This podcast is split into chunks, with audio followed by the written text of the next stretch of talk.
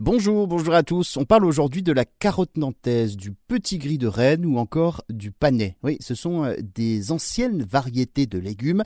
On parle alors de légumes anciens ou de légumes oubliés. Depuis plusieurs années, les légumes anciens reviennent donc à la mode à cause notamment de sa forme un petit peu particulière et puis du goût prononcé. Ces drôles d'oubliés sont de retour sur les étals des supermarchés. Ils ont longtemps été laissés de côté notamment euh, parce qu'ils sont difficiles et plus long à cultiver pour l'agriculture intensive du monde moderne.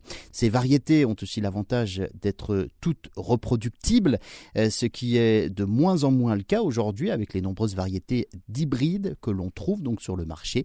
Et puis euh, cultiver ces anciennes variétés est un geste militant. C'est une façon de défendre la diversité en participant à leur sauvegarde. 75% hein, des variétés comestibles cultivées dans le monde aujourd'hui auraient disparu au XXe siècle. Depuis les années années 70 euh, jusqu'à 1990, eh bien, on a mis toutes ces anciennes variétés derrière nous au profit d'hybrides plus adaptés à la culture intensive et au transport et d'un meilleur rendement. Mais depuis le début des années 2000, on constate une prise de conscience et un regain d'intérêt pour euh, ces variétés qui font donc partie de notre Alors il existe le catalogue officiel des variétés créé en 1932 qui liste les variétés de semences admises à la vente en France, près de 9000 variétés pour 190 espèces y sont inscrites.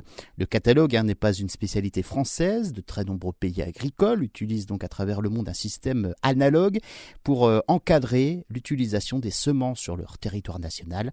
L'Union européenne elle-même dispose de son catalogue riche de plus de 40 000 variétés, alimenté bien évidemment par les catalogues nationaux des différents États membres.